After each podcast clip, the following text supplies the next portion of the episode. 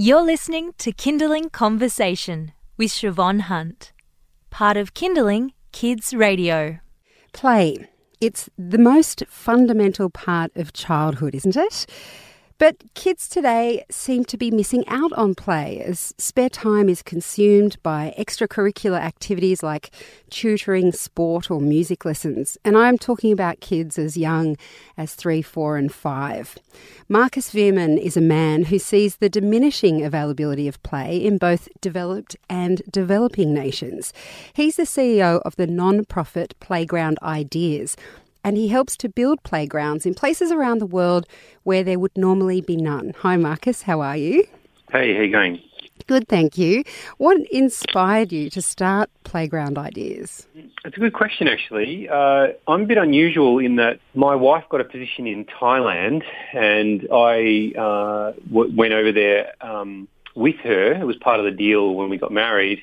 And actually, I really was just open to the idea of saying, yes to whatever needs I saw over there that I felt kind of matched my kind of jack of all trades, half inventor, bit of a builder, bit of an engineering kind of mind. I just thought I thought, well, you know, I'll just say yes to whatever came out. And what ended up uh, coming out of that was building 40 playgrounds for Myanmarese um, refugees on the on the border of Thailand. Um, just it just happened that way. I started with one, uh, and then a local school asked me to build another one.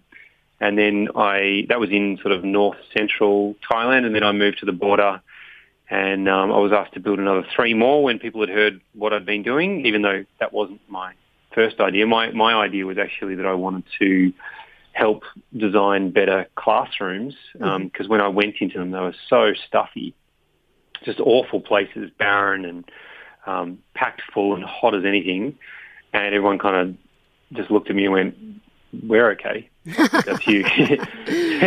so I kind of canned that idea, and but but then uh, as part of those conversations, the idea of this playground um, started to eventuate. And then after I'd built five of them, I sort of created a roundtable meeting with the NGOs. There were tons of NGOs in that area, and just said, "Look, I you know I think this is a thing." And um, we realised that there were about I think 70 schools in that area, of which none of them had playgrounds, and then we narrowed down that list to 40 um, with a few basic criteria. You know, they had to have a long lease on their land or whatever. Uh, and then we just every about 10 days we were leapfrogging from one to the next, building a playground non-stop for basically two years straight. Wow. Hmm. And so then it's expanded now. How does Playground Ideas work today? Well, yeah. So after I'd done those that that two year stint, I was absolutely exhausted, and so I was newly married, and um, one of the things we'd been given for a honeymoon was a trip to Europe. So we jumped on a plane, went to Europe, met some German friends who helped us buy a camper van, and we travelled around Europe for about nine months on the smell of an oily rag. And during that time, I started thinking I started getting actually email inquiries from people who'd heard what we'd done, particularly like Peace Corps volunteers. The word sort of spread through the network. But people saying, oh, we, we heard what you did in Thailand. We'd like to do it in Kenya or Uganda or South Africa or whatever.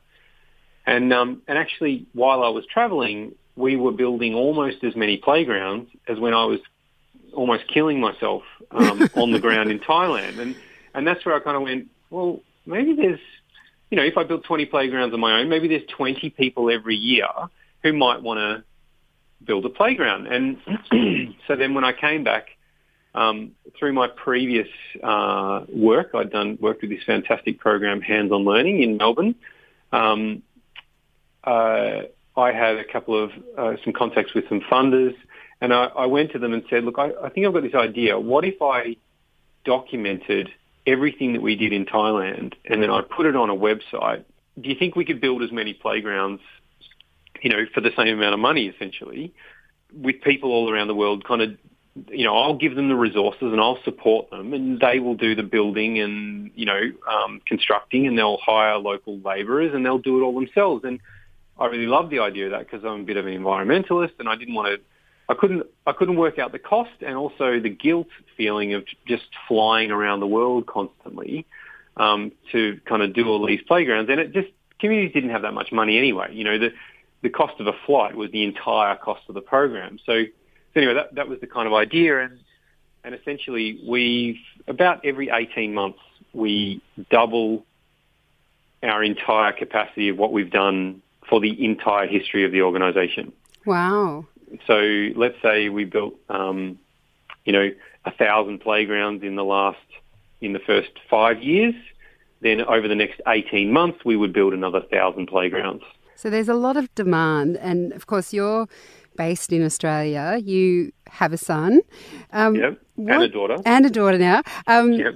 What do you think that parents in the West, or in, I should say, parents in affluent countries, first world countries, what do you think we're missing when it comes to play? Because I imagine there's quite a difference between the play, the places where you build playgrounds around the world and what you see happening to play here. I mean, both seem to be missing out on the opportunity to play, but for different reasons. Yeah, and uh, look, I, Australia is one of the most um, incredible. I've travelled a lot, and Australia is an incredible country.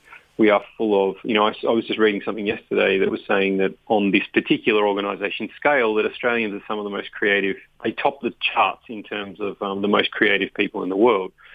You know, above the USA, above New Zealand, and a bunch of other places that, and some of the more Nordic countries as well, which is pretty amazing. I don't think that parents don't value play. I think that actually Australian parents really see the value of play. We know it's important. We know it's important, even just on a sort of happiness, well-being scale. And we know that if children are happy and have high levels of well-being, they'll do really well at basically everything else. Um, I think what's happening is that a friend of mine, uh, Luca Parry, said the other day, a saying that I'd heard before, but he just reminded me that, you know, often we value what we measure instead of trying to measure what we value. And unfortunately, things like test scores are easy to measure, and we tend to value those because they're on a piece of paper in front of us. And so as a result, we've got something that we can measure and we can then do better at that. So we focus on that. And, and unfortunately, I think what's happening to play is it gets crowded out um, by these other things, which we kind of get a bit hyper focused on school, like the the entirety of the system of school. And I'm, I'm really interested. I'd love to hear the feedback of your listeners, but we are so far away from an effective schooling model nowadays because culture is changing so quickly um, that I think we need to do something drastic. And a good example was something that was published in The Age that showed that the average Australian child has 11,000 hours of schooling comparatively to the guys who top the educational charts, Finland, who have six and a half thousand hours. That's, That's insane, almost half the it? time. It's crazy. Mm. And so what that says to me is it is not, and this is, if there's one thing that you, anyone gets out of this interview, it is not a linear relationship. More school equals better outcomes for children. That is a chronic, perpetuated um, confusion in our society. There seems to be, and I don't know, I don't necessarily think that Finland's got it right. It might be that, I mean, Finland, what if they reduced their hours to 3,000 hours of school? I mean, that would be fascinating, right? Mm-hmm. To see whether they did even better. I mean, maybe there's a whole level of supercharged children because they're actually doing less school. So, but there seems to be, at, at least what we know is that, that um, well, I can't say that we know this, but, but certainly for Finland's example, that half the amount of school, it's possible still to do better than having 11,000 hours of school. And I think that regardless of what you think about the statistic or what you think about the solution is, that's the kind of thing that makes me sit up and go, there's something, that's the canary in the coal mine, there's something wrong here. Anecdotally, I see the families around me. My daughter just started school, and she's one of the few kids that doesn't have sport or dance or music lessons after school. And I imagine as she gets older, her friends are probably going to start doing tutoring as well. Um, there are obviously a lot of benefits to things like learning an instrument or playing in a team sport. I'm wondering what your thoughts are on those sorts of activities after school and their place in the whole scheme of raising a well-rounded child. So that just comes back to my previous point. if we reduce the amount of education by half, then we would have what Finland has, which is after school, because obviously people have, adults have still got to work, right? So we can't have children at home for four hours after school until their parents come home. So children need to do something. Um, so what Finland does is they have all these amazing sort of almost like elective clubs where they can do any number of different activities. And, and, and the trouble is what we've got in Australia, we've got this huge amount of school hours. And then on top of that, we've got all of these activities. And again, it comes to this crowding out issue. When children have freely chosen play, what they're doing is they're kind of making up who they are as they go along. They take everything that they've absorbed through all of these different channels, through school, through parenting, through all that observing that they do of all the people around them, and it becomes who they are in those moments where they are able to fantasy play and role play and, and really experiment with who they are going. It's about who they are. It's not about who they're going to become. Not, that's not what they're focused on. They're not focused on, oh, if I practice now, I'm going to be someone in 10 years. They're practicing on um, on who they are right now, and that will eventually become who they become. I think it's great to learn a musical instrument. I think it's fantastic to do this. We know the benefits of music. We know the benefits of all these other things. The trouble is that academic education is crowding out all of these, the other diverse things that children could be, inverted commas, learning, but doing it in a very natural, organic, self-directed way, which, by the way, I think is um, this idea of self-directed learning maintains the locus of control on the child, which is a critical skill as children go forward. This idea of keeping the control of a child's kind of learning, the control of a child's control, if that makes any sense, their sort of self-regulation is within that child. As adults, that is one of the most highly valued traits, the ability to self-regulate, that when you get stressed, you don't go and punch someone in the face or lash out or whatever. You know, that you can still maintain self-control, keep you cool, and keep focused on the task. I mean, these, what they call executive function skills, are absolutely critical for a modern sort of 21st century lifestyle. You're listening to Kinderling Conversation. I'm speaking with Marcus Veerman. He's the CEO of Australian non-profit Playground Ideas. We've just been chatting about what Playground Ideas do, but most recently we were talking about the benefits of play for children, such as them developing a sense of self, having control, agency, and getting on top of those all important executive functioning skills, which we all know kids need, particularly on their cusp of going to school, let's say, but all through their lives. Marcus, um, do you have any practical tips for parents uh, in terms of ways they can embrace play with their kids? I think it depends on it largely on the parent and the kinds of things that they enjoy. But I think playfulness is something that we all need. One of the hallmarks of the dullness of culture is a lack of play. You know, um, someone famously said, I think it was Stuart Brown said, the opposite of work is not play, it's depression. And what I think he was trying to say there is that work can be playful.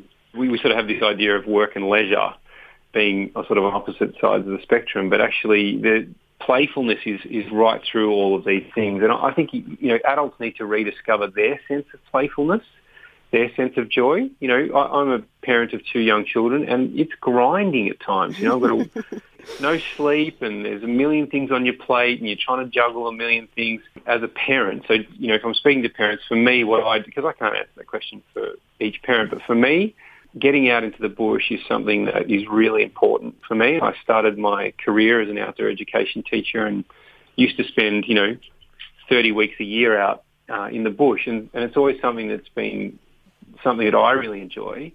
And so on a daily basis, I've got a vegetable garden in the back and, and particularly my son who's a bit older and I, you know, we pick the caterpillars off and rearing caterpillars in a little box at the moment. There's a great sort of exploratory play thing that's going on between us as we watch these plants grow. And then on the weekends, you know, at least at least once a month, if not once a fortnight, if it's going to be a nice day, on a Saturday or a Sunday and we don't have, God forbid, another birthday party or something trying to lock us in, I just drive out to the bush. To, you know, Melbourne has some incredible places um, within an hour's drive that you can easily get to. And I just say, let's just go. A lot of people think that you've got to plan this stuff. I'm just like, okay, we've got a lovely day. We're not doing anything. Let's go. Just get in the car, take a thermos and a couple of sandwiches, and we can be gone in, you know, gone in an hour and um, and then we're out in the forest and the trees and, and having and an that, adventure. Yeah, having an adventure. I mean, my, my son calls it Vaventures. Let's go on a adventure, Dad. that's and I, and I, love it. Yeah, that, so we that's our thing. You want to go on a adventure? You know, we'll, we'll, we'll, look at the map and we'll find see you know where's the which forests are around. Oh, let's what's that over there? Yeah, it's great, uh, and that really re-tops up my fuel tank.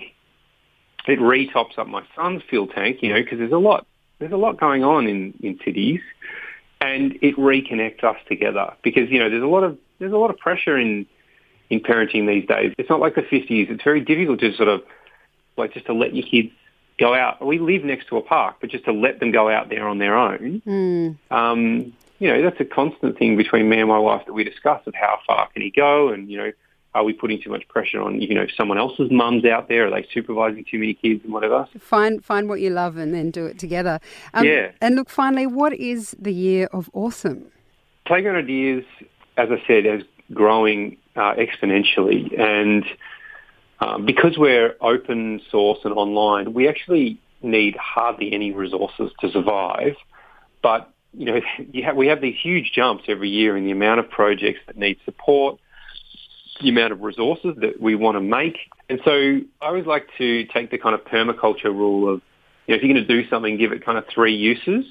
So we thought, what if we created something which was awesome for Playground Ideas in that it raised funds and helped us to support um, communities to build playgrounds all over the world. But the prizes also had a use as well.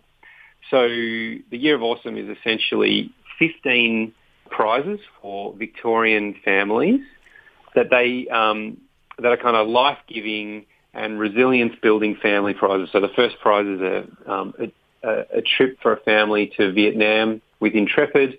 Um, there's a, a Wanderlings kind of this super cool Airstream trailer, uh, and and then an all access pass to the Peninsula Hot Springs.